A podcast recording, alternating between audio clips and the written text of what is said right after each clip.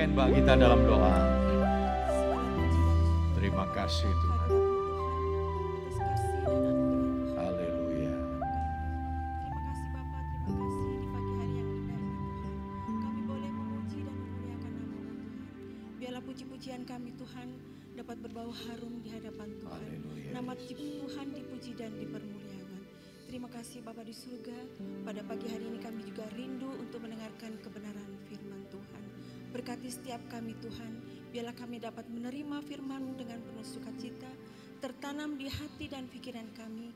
Dapat, dapat kami lakukan di dalam kehidupan kami. Menguatkan iman percaya kami hanya ke dalam tangan Tuhan. Kami serahkan hambamu yang akan bawakan kebenaran firman Tuhan urapi, berkati dan beri hikmat sehingga apa pun yang disampaikan semua hanya dari Tuhan. Terima kasih Bapak di surga, kami serahkan pelayanan firman Tuhan pagi hari ini di dalam nama nama Tuhan kami Yesus Kristus. Haleluya. Amin. Amin, puji Tuhan. Silakan duduk. Selamat pagi, selamat kita boleh bertemu dalam kasih Tuhan Yesus Kristus.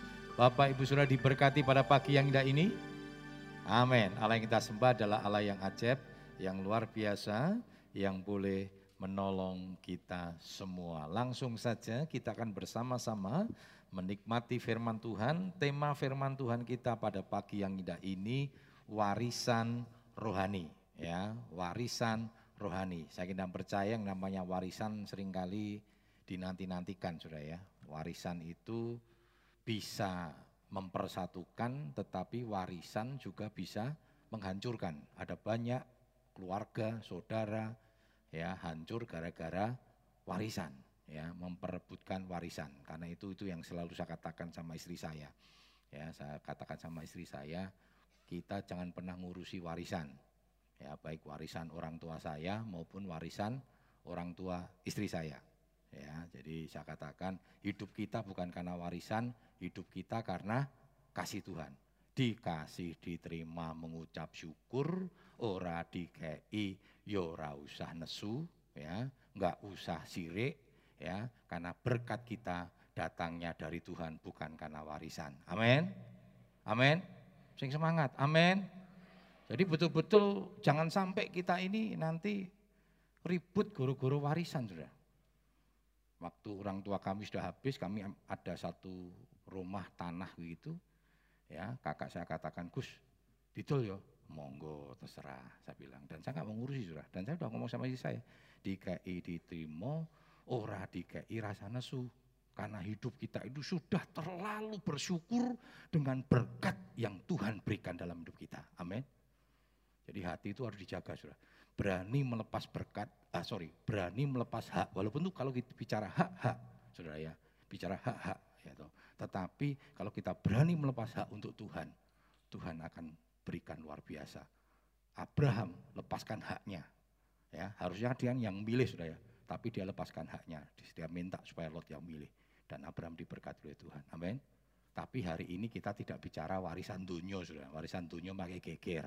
Tapi warisan rohani. Ya, yang ini luar biasa sudah. Jadi orang untuk warisan dunia sudah untuk warisan rohani. Amin. Dan itu nilainya lebih besar. Kok Dora percaya boten kendel kalian kulo toh saudara. Kok kita eh, ah, yo tetap tanah luar biasa sudah iso didol saudara. Saudara pilih tanah di sini untuk Yerusalem baru saudara. Tanah di dunia nggak dibawa loh saudara, betul?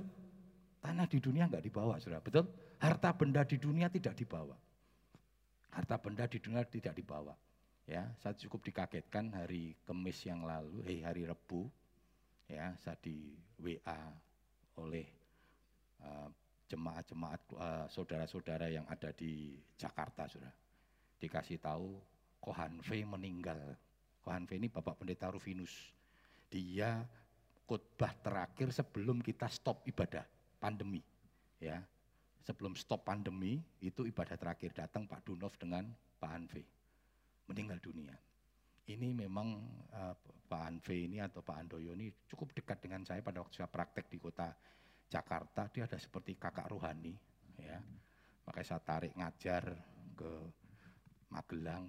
Dia sempat katakan, wah Gus, di hari tua saya kok kita deket lagi ya. Artinya karena setiap, setiap bulan, setiap bulan selama seminggu dia mengajar, ya di Salatiga bahkan sepatu beberapa tinggal sini sudah jadi kayak bawa-bawa ya masih ada sudah ya dan pada waktu kemarin nggak sakit ya dia cuma rasa dada nggak enak dan hari Jumat hari Senin sudah baik ya pagi dia mempersiapkan karena sekarang dia jadi wakil gembala karena tiga bulan yang lalu ibu gembala meninggal dunia sudah ya. Nah dia sebagai menantu diangkat wakil adiknya yang selama ini jadi wakil jadi gembala.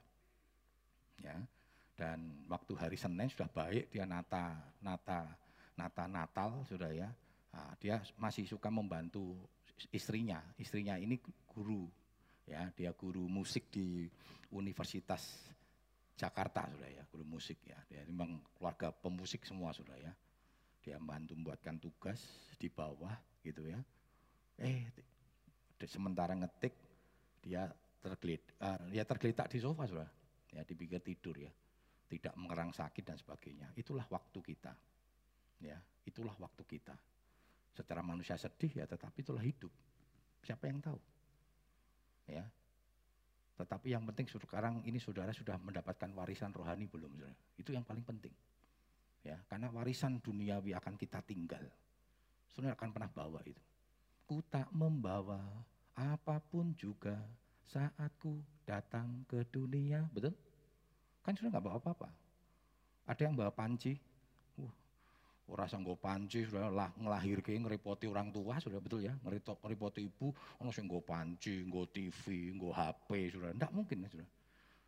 Tapi hanya orang Kristen sudah begitu pulang membawa sesuatu betul. Kalau yang lain enggak sudah betul ya. Orang Muslim itu betul-betul dilepas sudah di kafan kafannya dilepas. Betul-betul di apa namanya pulang enggak bawa apa-apa lagi sudah. Ya semua semua hampir semua agama hanya wong Kristen sudah. Sik dikai jas ya Makanya kita ini kan apa kematian kan uh, bagian kematian kayak peti, kayak bantal, kayak guling sudah ya walaupun kecil sudah ya. Pulih sih di nganggo jas, nganggo sepatu, ya kan. Nganggo kayak Alkitab barang sudah. Ya julali Alkitab digawake mesaki ora iso maca Alkitab. Lah rasa ngurusi Alkitab. Penting Alkitab disumbangke ke jemaat sing ora Alkitab, Saudara. Ya kan? Oh, kacamata ribu ini mesake neng kono ku nek Saudara. Itu hanya orang Kristen Saudara ya. Wong Kristen ini mulai sih lumayan walaupun kan barang berharganya kan cuma berapa saudara? Peti itu kan 2 meter kali setengah meter tok. Itu sih sesel-seseli ya, kelambi-kelambi ini sesel-seseli saudara ya, mesake wis nggone sempit saudara ya, disesel-seseli ya. Untung dia orang ngomong, waktu itu oh kebak-kebak lah saudara ya.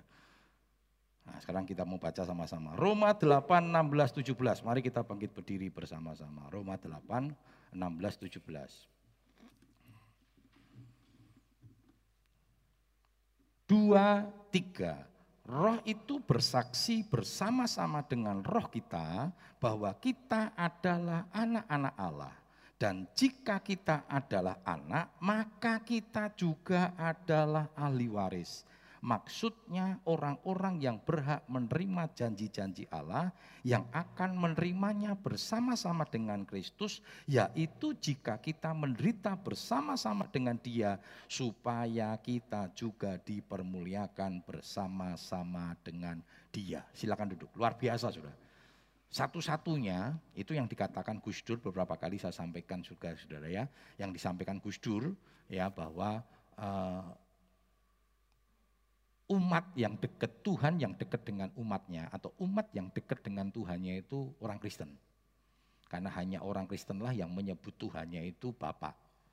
Ya, kata Aba ya Bapak itu artinya Aba itu Bapak dalam arti panggilan yang dekat hubungan antara anak dengan orang tua. Ya, kalau meng bapak tok kan biasa sudah ya. Seperti seperti saya katakan kalau apa namanya eh, Pak Agus itu kan biasa ya Pak itu biasa saudara. Tapi nek wis bilang papi, wah itu bahaya saudara. Nanti ada anak kecil masuk ke pastori, tahu-tahu manggil saya, pipi minta uang, wah Bu Ika bisa blutrik itu rambutnya jegrak kabeh saudara.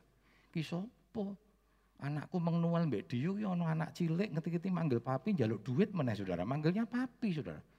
Tapi nek bapak itu biasa saudara. Nah apa itu seperti itu saudara, hubungan yang begitu dekat.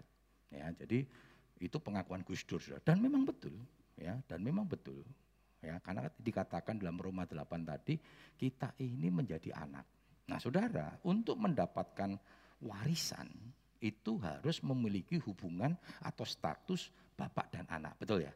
Saudara kan tidak mungkin, walaupun itu bisa sudah bisa ya. Saudara sebelum meninggal sudah menghibahkan, memberikan warisan saudara kepada orang lain itu bisa. Ya bisa, tetapi kalau seperti tanah dan sebagainya itu harus orang tua, ah sorry, suami dan istri. Maka sekarang kan, sekarang ini uh, untuk tanah saudara ya, itu tidak cuma satu tetapi dua. Dan itu secara hukum ketika uh, suaminya memiliki tanah, mau tidak mau, kalau dia sudah menikah itu menjadi hak istri juga saudara. Makanya ketika nanti suaminya menikah, eh, sorry menikah, eh, istrinya meninggal, ya, ketika dia mau menghibahkan sesuatu, nggak bisa sudah, harus persetujuan anak-anak. Jadi kalau ada suami istri lalu istri salah satunya meninggal, itu anak punya hak sudah. Ya, jadi semua anak maka ada istilah waris ya, beli rum, tanah, tanah waris. Nah itu harus ada persetujuan semua anak-anak. Nek anak 10 ya harus tanda tangan 10-10 menyatakan setuju rumah ini apa namanya dijual ya. Makanya dicari sudah ya. Itu makelar-makelar tuh ya kalau jual tanah waris. Warna ilmu ono neng Sumatera ono neng Kalimantan ya. Wah, saya punya om itu memang properti sudah ya. Jadi dia ada makelar yang pokoknya nawar ke tanah om saya nyamper gini oke okay, saya maunya pokoknya beres.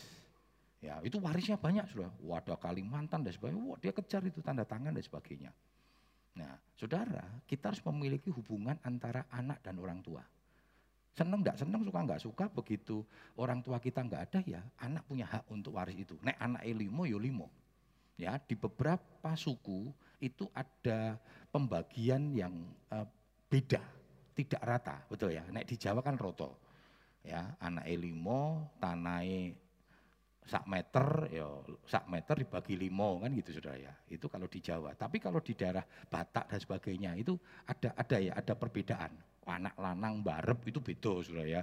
Ngomong wedok ini tidak terlalu banyak mendapatkan haknya. Kenapa? Karena anak perempuan ikut suaminya nanti. Mungkin radil itu cara berpikirnya beda-beda sudah ya cara berpikirnya beda-beda. Nah eh, tetapi yang namanya warisan itu harus ada hubungan anak Nah, ketika saudara memiliki warisan rohani, warisan Tuhan, pertanyaannya sekarang ini saudara anak Tuhan bukan? Anak Tuhan bukan, saudara. Nah, coba kita lihat dalam Roma 8 ayat yang ke-15. Roma 8 ayat 15, sebab kamu tidak menerima roh perbudakan yang membuat kamu menjadi takut lagi, tetapi kamu telah menerima roh yang menjadikan kamu anak Allah oleh roh itu kita berseru, ya Aba, ya Bapa. Perhatikan saudara, kita ini diberikan hak. Jadi diberikan saudara, jadi bukan kan kita punya hak ya, bukan kita punya hak, tetapi kita diberikan hak. Nah, harusnya bersyukur sudah. Dikatakan tadi kita memanggil apa ya Bapak. Boleh manggil Tuhan itu Bapak. Nah luar biasa sudah. Maka nanti dalam kitab Lukas dikatakan ya, Bapak di dunia itu tahu memberi yang baik, sudah dikatakan kalau anaknya minta roti, dia tidak mungkin kasih batu. Anaknya minta ikan, tidak mungkin diberi ular. Ini bapak dunia, betul sudah. Sak tidak punya-punyanya bapak di dunia. Saya kira percaya semua orang tua di dunia ingin memberikan yang terbaik untuk anak-anaknya. Pasti sudah, berikan yang terbaik untuk anak-anaknya. Tetapi kalau kita memberikan yang terbaik untuk anak-anaknya ya harus lihat kekuatan sudah ya. Anaknya juga harus tahu kalau bapak eh saat ini kekuatannya belum kuat ya disesuaikan dengan ukuran dan kekuatannya. Ya, tetapi saya kira percaya bapak di dunia itu tahu ingin memberikan yang terbaik dan kitab Lukas katakan apalagi bapamu yang di surga dia tahu memberikan yang terbaik kepada kita. Nah kalau kita ngerti hubungan ini sudah, bahwa kita ini anak Tuhan, kita ini anak Allah, nggak perlu takut. Betul nggak sudah? Kita nggak perlu takut. Apa yang Bapak sudah takutkan? Pandemi. Kami kemarin baru datang ke satu hamba Tuhan yang sudah sepuh sudah di daerah Pati karena kami dengar tante ini kondisinya sebenarnya secara fisik nggak sakit, tapi takut. Dia mengalami ketakutan. Ya, dia cukup dekat dengan dengan saya. Ya, saya datang ke sana, wajahnya udah wajah wajah seperti wajah gelisah, Saudara. Wajahnya seperti wajah yang enggak enggak enggak seger. Saya bilang, "Tante, biasanya orangnya seger, Saudara." Oh, tante kok ini aku wedi. Aku pertama dia nggak ber, ber, ber, berkata takut. Aku loro mah. Waduh mah, mahku kumat terus dan sebagainya. Saya bilang begini, sebenarnya bukan bu, kebalik ini. Ini bukan karena mai loro jadi wedi. Salah saya bilang. Tetapi tante wedi marake mai kumat asam lambungnya naik betul ya. Orang kalau stres sudah asam lambungnya naik sudah. Dan itu saya bilang, wes ojo wedi, sing konco-konco lain bilang, ojo wedi tante, ojo wedi. Saya bilang, memang gak gampang, gak gampang ya. Saya punya nenek saudara ya, nenek saya itu begitu ditinggal kakek saya, dia persis, persis seperti itu. Makanya saya punya pengalaman juga. Nenek saya jadi apa ya, seperti stres sebenarnya. Stres itu membuat dia takut karena dia kehilangan ya. Biasanya bareng-bareng. Jadi kakek nenek saya itu orangnya rukun banget sudah. Begitu kakek saya meninggal, Padahal nenek saya ini orangnya tuh sekali, tough gitu ya. Dia orangnya pemberani, dia takut gitu. Saya waktu itu masih di Jakarta sudah ya. Jadi waktu kakek saya meninggal saya di Jakarta, sehingga uh, kalau pas pulang ke Solo saudara, pulang ke Solo kakek nenek saya harus bilang, Gus kue turu, saya harus tidur di kamar nenek saya, saya dampingi nenek saya sudah. Dan dia tenang. Ya kenapa sudah? Karena ketika nenek, kakek saya meninggal dunia, kakek saya ini dulu masih bisnis sudah ya. Jadi keluarga kami di kota Solo, di keluarga dari mama saya itu semua pabrik e, timbangan sudah ya. Nah kakek saya juga, jadi kakek saya pertama kali mendirikan pabrik timbangan, lalu anak-anaknya akhirnya ikut mengikuti yang laki-laki, kalau yang perempuan ikut suaminya ya. Nah karena masih set, apa bisnis sehingga anak-anak setiap hari datang sudah karena urusan bisnis. Ketika kakek saya meninggal, ah sudah mulai jarang datang. Ya, kadang belum seminggu sekali baru datang. Nah dia mengalami kesepian ya mengalami ketakutan. Ya, saya bilang jangan takut tante, tidak gampang memang. Yang bisa membuat tante tidak takut adalah tante dan Tuhan. Percaya kepada Tuhan, yakin kepada Tuhan. Saudara, saya tidak tahu ya hari-hari ini takut. Ya, dia yang paling takut apa pandemi memang sudah. Aku wedi corona, wedi nek kena corona. Jadi nggak berani keluar sudah. Lo corona ini kan ya orang wani metu malah stres saudara ya kayak stres udah metu ono uang waduh rame-rame wis balik balik balik balik balik wedi ya bukan berarti kita nantangin oh rapopo dalam nama Yesus ya ora enggak apa-apa tapi jangan dikuasai roh ketakutan nah ini hari ini banyak ini yang paling berat adalah ketakutannya sudah banyak orang di rumah nggak berani betul dan nggak cuma satu orang ini banyak saya mendengar takut sudah meh metu wedi akhirnya stres ya akhirnya stres saudara Ya, kalau saudara tahu hubungan ini bahwa kita ini adalah anak Tuhan, jangan takut. Tuhan itu dahsyat. Ya, Tuhan kita luar biasa. Ya, dalam menghadapi apa pun, ekonomi, kesehatan kita dan sebagainya, jangan takut. Ya, hati yang gembira adalah obat. Ya, saudara, seorang anak memiliki ciri khasnya apa, saudara? Seorang anak itu memiliki ciri khasnya apa? Percaya. Coba kita lihat dalam Yohanes 1 ayat 12. 1 ayat 12 Tetapi semua orang yang menerimanya diberinya kuasa supaya menjadi anak-anak Allah yaitu mereka yang percaya dalam namanya. Berarti kan saudara, ciri khasnya anak itu percaya. Dan orang yang percaya kepada Tuhan diberi kuasa. Ya, kuasa di sini dalam bahasa aslinya disebut dengan eksosia. Eksosia itu artinya kewibawaan kewibawaan sebagai anak Tuhan. Kita punya kewibawaan bukan karena kita, tetapi karena Bapak kita. Karena Bapak kita.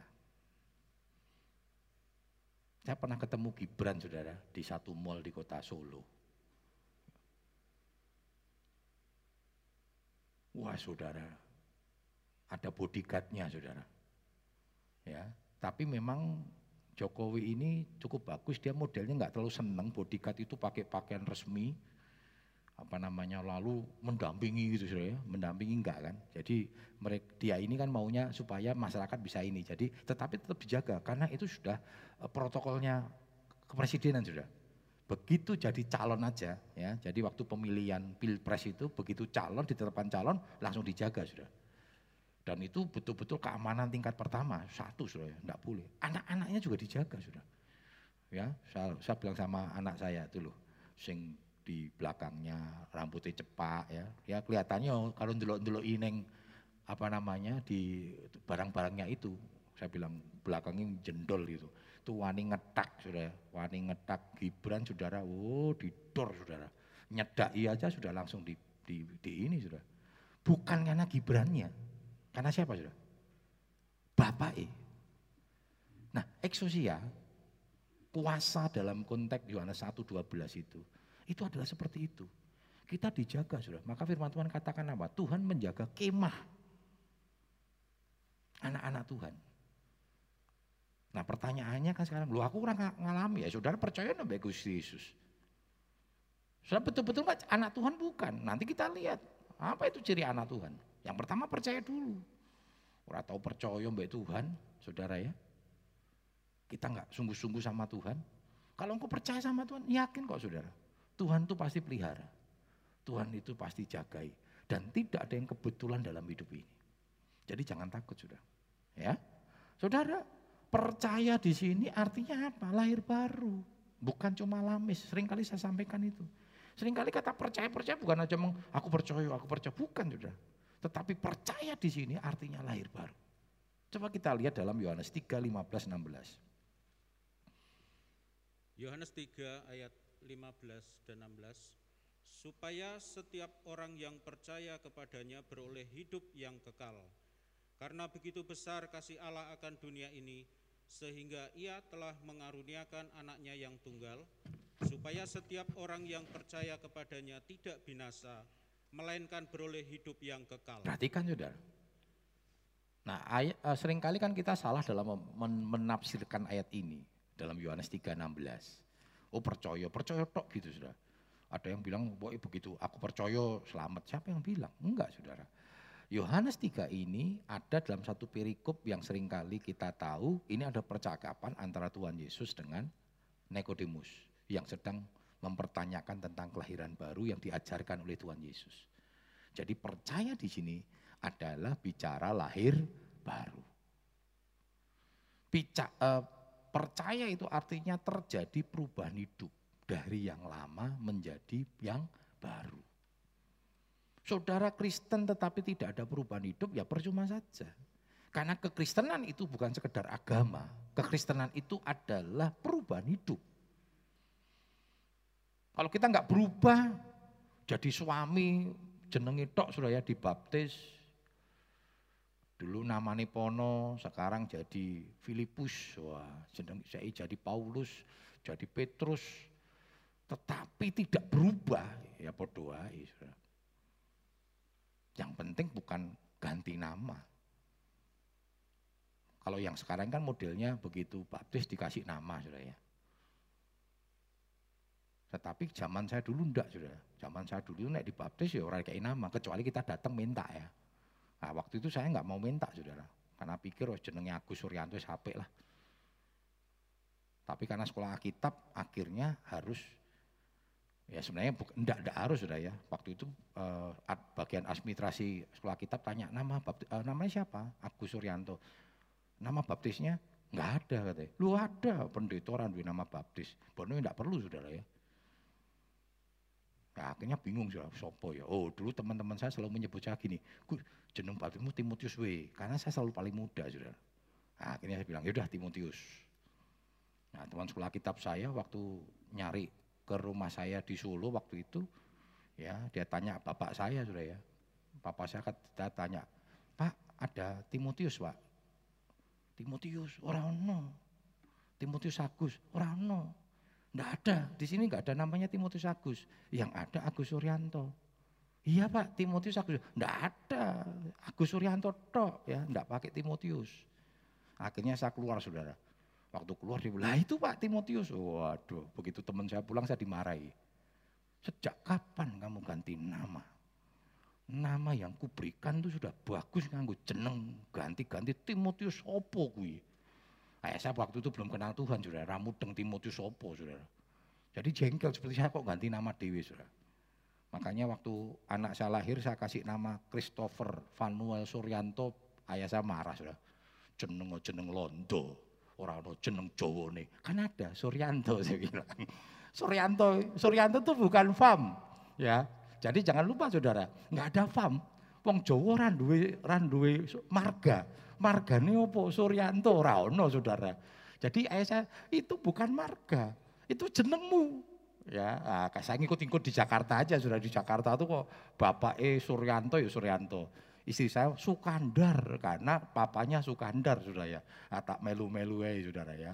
Jeneng Londo kabeh Christopher Vanuel jeneng opo kata saudara ya. Ya itu orang-orang dulu. Sekarang kan namanya baik-baik sudah, betul nggak sudah? Lahirin neng desa, wah jenenge sudah ya, wah api-api, Cleopatra, wah sopo meneh saudara. Cleopatra dan sebagainya, wah jenenge aneh-aneh ya. Nek dulu kan enggak, Agus weh, Joko ya wis, kan gitu. Joko sopo, ya Joko tok, oh Joko T berarti, Joko tok gitu saudara ya. Nah, luar biasa sudah ya.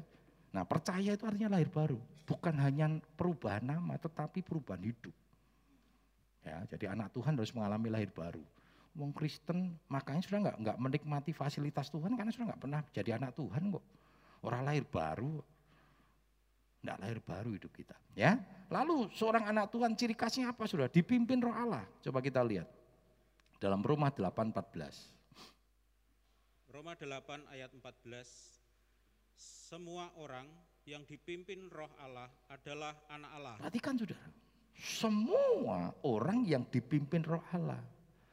Makanya jangan ngaku tuh anak Tuhan, nek saudara nggak dipimpin roh Allah. Karena ini persyaratan Tuhan. Dipimpin roh Allah hidup kita.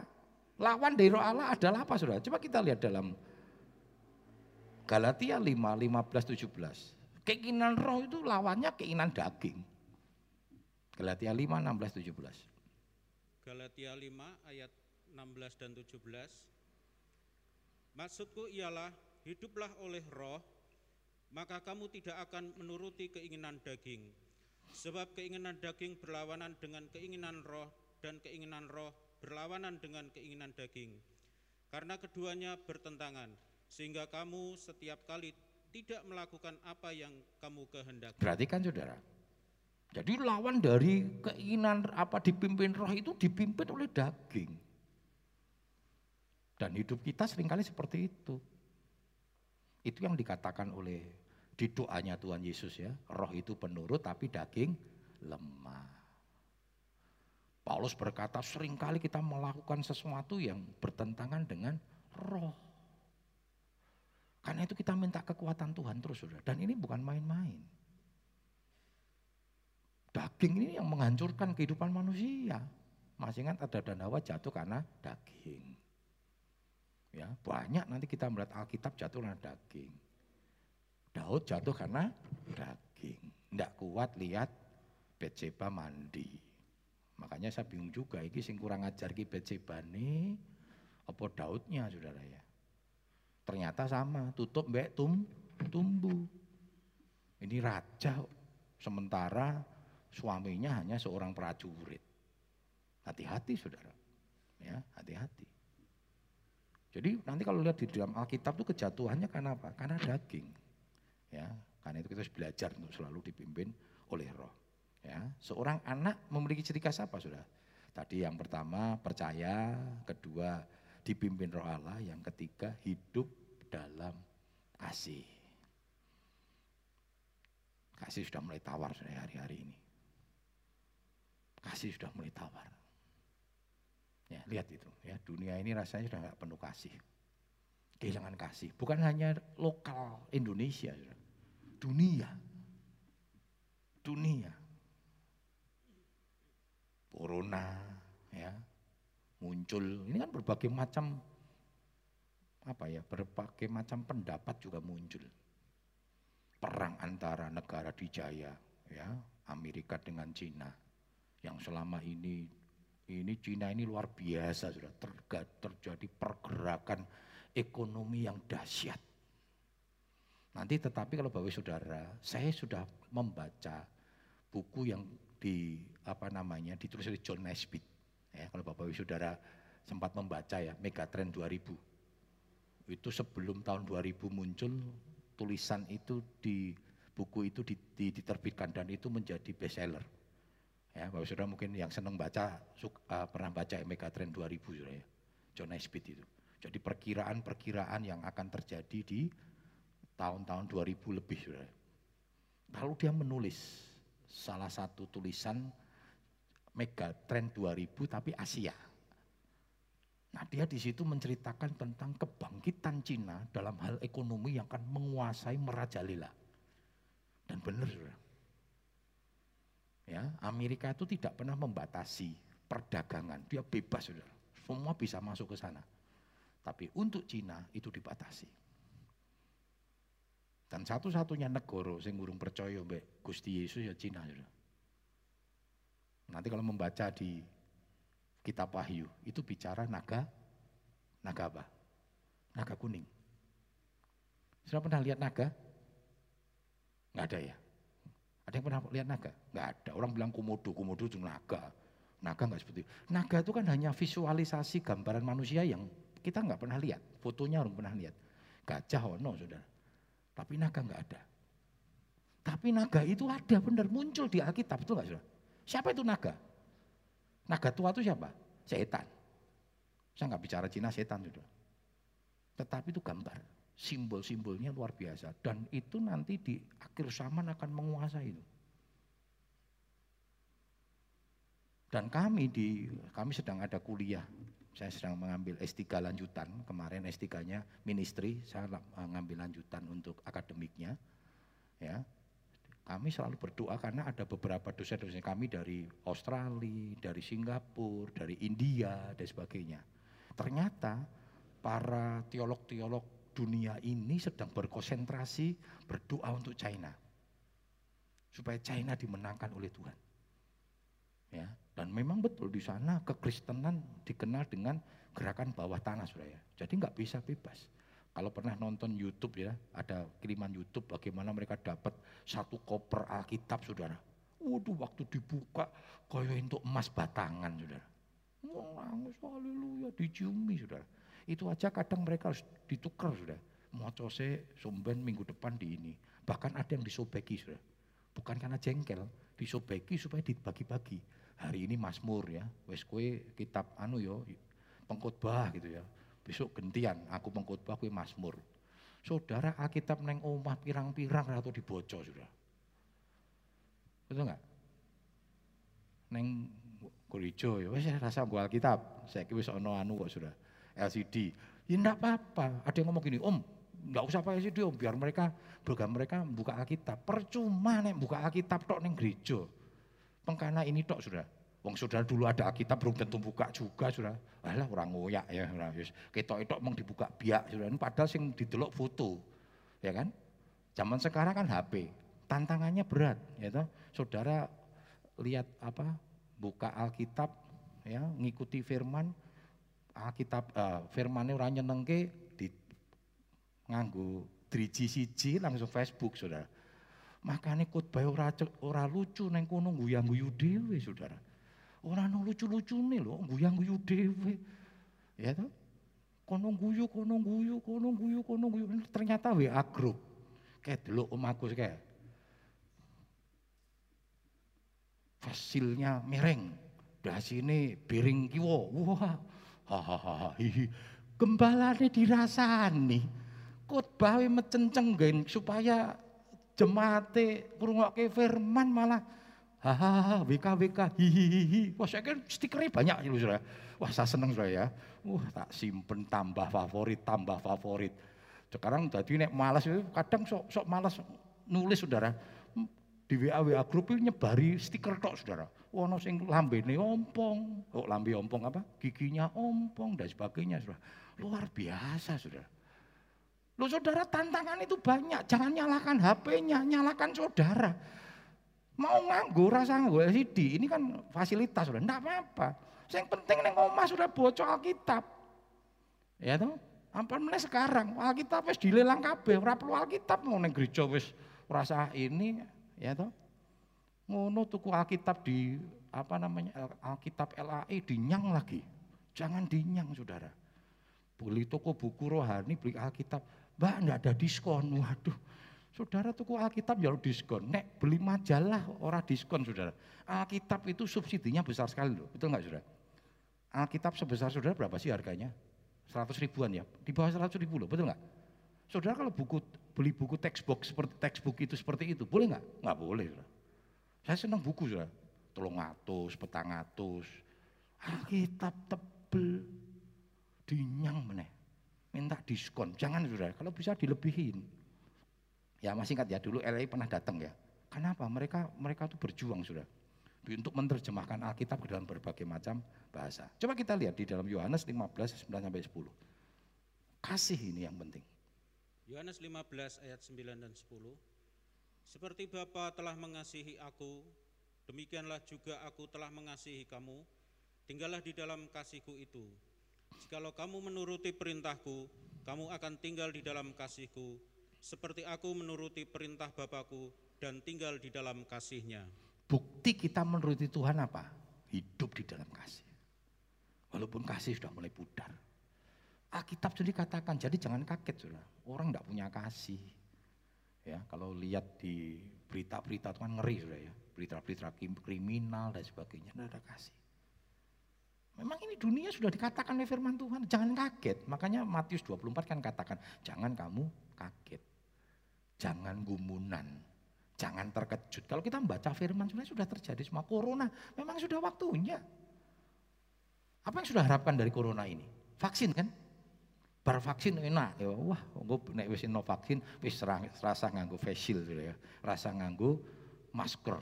Selama tinggal kaya nek wisuda gitu dibuang ya. Wah. Apa terus corona bubar? Wono koroni oh urung ngerti sudah ya. Koroni bojone corona. Luwih galak nek wedok saudara. Wah wis. Ini lanina ano laninyo nah nek ternyata laninyo itu sing wedok saudara. Laninae medeni pokoknya laninyo katanya. Wong wedok iki kadang galak, ya, betul nggak saudara? Mama saya itu nek nyeneni saya saudara dari A sampai Z balik A meneh. Wis rusuk tenang, wah wis bar wis bar. Wah balik A meneh saudara. Wuh, saya nggak tahu tuh kok bahannya ono wae. Nek jemaat silam ndak ada saudara, ya toh. Jemaat silam ndak ada. Wis nek nyenteni wong wedok itu gitu ya, mama-mama itu Sampai aduh lemes saya. Lemes sih bebal gampang rungok kini wis wis luwe diseneni sudah ya. Nah saudara perhatikan saudara. Kondisi hari-hari ini memang seperti ini, sulit. Dan tidak semakin mudah. Semakin sulit. Tapi jangan takut, kan kita anak Tuhan. Tuhan katakan apa? Seribu rebah, sepuluh ribu, tapi tidak, tidak akan menimpa kamu. Karena itu mari kita hidup dalam kasih. Dunia boleh kehilangan kasih. Dunia boleh nggak ada perhatian lagi, silakan biarin. Tapi jangan sampai itu mempengaruhi kita. Jangan sampai mempengaruhi. Terus kobarkan kasih itu. Ajarkan kasih itu, tularkan kasih itu. Kepada anak-anak kita, kepada teman-teman kita. Tularkan itu. Tanpa pamrih. Kasih yang sesungguhnya tanpa pamrih, saudara. 1 Korintus 13 tanpa pamrih. Terus gencarkan itu, gencarkan itu. Memberi kasih. Karena kalau baca 1 Korintus 13 sudah ya, buah roh itu kasih. Tidak ada buah roh. Saya punya tiga buah roh. Karakter kasih itu sudah ya. Sabar, murah hati dan sebagainya. Jadi yang namanya buah roh itu saudara harus punya semua. Kalau punya kasih punya semuanya. Itu yang dikatakan dalam 1 Korintus 13. Itu paralel dari dari Galatia, Saudara. Kasih itu sabar, kasih itu murah hati, menutup segala suatu. Orang nguer-nguer. Tahu nguer-nguer? Oh bukan bahasa Indonesia, Saudara. Tidak apa itu, nguer-nguer tahu ya? Nguer-nguer tahu enggak, Saudara? Apa itu? Tidak membuka aib. Yang membuka aib apa? Kepahitan. Ya, akar pahit itu membuat rusuh, mencemarkan banyak orang. Kasih itu menutup segala sesuatu. Itu kasih sudah. Mari kita bangkitkan kasih. Kita kobarkan kasih itu. Yang hari-hari ini yang namanya kasih mahal harganya. Tapi seharusnya kasih itu melimpah-limpah dalam kehidupan anak-anak Tuhan. Melimpah-limpah. Dasarkan hidupmu atas kasih. Kalau kita membaca 1 Korintus 13 sudah. Buat apa kamu ngerti lima bahasa? Buat apa kita ngerti bahasa dunia bahkan bahasa malaikat sekalipun? Buat apa? Kalau nggak punya kasih. Salomo itu saudara. Itu hikmatnya luar biasa. Nanti kalau sudah melihat tulisan-tulisannya luar biasa. Bahkan penafsir katakan dia tuh ngerti bahasa binatang, dia ngerti bahasa bahasa apa namanya tumbuh-tumbuhan, alam semesta dikatakan. Tapi akhirnya jatuh. Kenapa? Enggak punya kasih kepada Tuhan. Kasih itu nanti kalau kita membaca eh, di dalam Matius 22, 37. Kasih kepada Tuhan itu utama dan yang terutama kasih kepada sesama dan diri sendiri. Saya pernah bahas itu. Mari kita kubarkan kasih itu. Mari kita kubarkan kasih itu yang sekarang sudah mulai hilang. Tapi anak Tuhan tidak boleh kehilangan kasih. Cilaka besar kalau kita sebagai anak-anak Tuhan. Ternyata kita sudah tidak bisa mewartakan kasih. Mari kita bangkit beri bersama-sama. Tuhan, ku mau menyenangkanmu. Tuhan, bentuklah hati.